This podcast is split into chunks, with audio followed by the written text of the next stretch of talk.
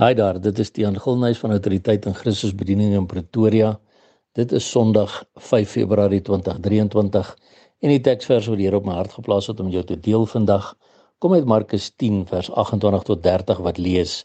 Toe begin Petrus vir hom te sê: "Kyk, ons het alles verlaat en U gevolg."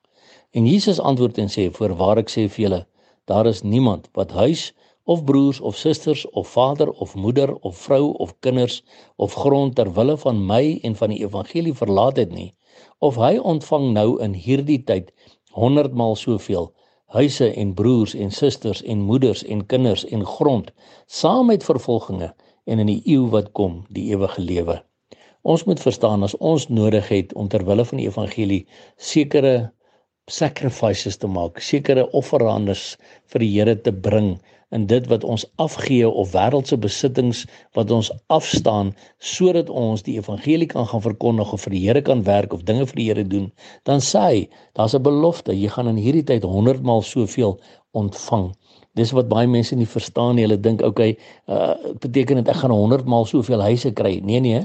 Dit beteken maar net wanneer jy werklik 'n pad met die Here begin stap en vir die Here begin doen wat hy wil hê jy moet doen, dan kry jy 100 maal soveel huise en broers en susters en moeders en kinders en grond menende enige plek waar jy gaan, gaan jy broers en susters in Christus hê. Gaan jy moeders hê wat bereid is om vir jou te bid en vir jou te sorg, gaan jy 'n plek hê om te bly.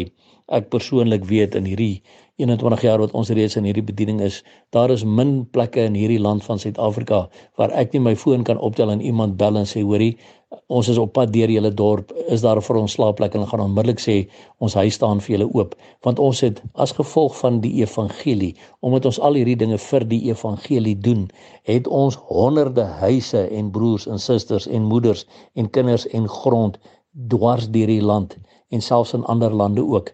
Maar ons moenie die volgende punt vergeet nie. Hy sê saam met vervolginge. Want wanneer ons alles verlaat ter wille van Jesus Christus en die evangelie, wanneer ons nie meer bekommerd is oor wêreldse besittings en wat die wêreld van ons dink nie, is daar baie vervolginge. Maar ons het die belofte van die eeu wat kom, het ons die ewige lewe. Maar die probleem is hier, jy weet, vers 30 word gebruik deur die sogenaamde prosperity gospel preachers. Die mense wat sê as jy hulle bediening seën met baie geld, dan gaan die Here jou terugseën. As jy wil hê die Here moet jou seën, moet jy nou in hulle bediening insaai en hulle gebruik spesifiek Markus 10 vers 30 as die bewyse deur te sê want daar staan en jy sal nou in hierdie tyd 100 maal soveel ontvang. So nou manipuleer hulle hulle mense deur vir hulle te sê gee nou 'n 1000 en jy sal 'n 100 000 terugkry want daar staan jy ontvang nou in hierdie tyd 100 maal soveel. Maar hulle lees nie vir hulle mense die res van die teksverse rondom dit wat sê dit gaan juist daaroor as jy jou huis of jou broers of jou susters of vader of moeder of vrou of kinders of grond ter wille van die evangelie verlaat het nie sal jy nou in hierdie tyd 100 maal soveel ontvang. En daai 100 maal soveel is nie noodwendig 'n 100 maal soveel finansies nie.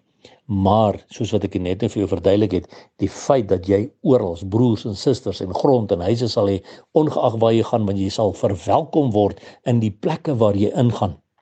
So oppas my broer en suster vir prosperity gospel predikers wat allerhande telethons op die televisie het om te sê jy moet nou saai in hulle bediening in en jy sal nou 100 maal soveel ontvang. Daai is verdraaiings van die evangelie, is verdraaiings van die woord. Maar weet net as jy werklik pad stap met die Here en doen wat die Here wil hê jy moet doen, sal jy sekere goed af lê en sal jy soveel meer terugkry in die feit dat jy nuwe familie gaan bykry, jy gaan nuwe vriende bykry. Jy gaan altyd 'n blyplek iewers hê. Jy sal grond hê, jy sal huis hê wat nie een aan jou gaan behoort nie.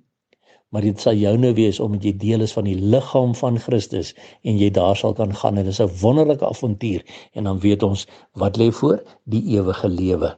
So moet jou nie verder laat vang deur die prosperity gospel mense wat jou geld uit jou uit wil trek nie my broer en suster, maar staan op vir die waarheid van die woord en weet as ons nou alles vir die Here doen, dan wag die belofte van die toekomende lewe ook in die ewigheid saam met hom en sy koms is baie naby. Daarom sal ons aan aanhou uitroep Maranatha, kom Here Jesus en onthou, Jesus Christus is baie lief vir jou. Seën vir jou.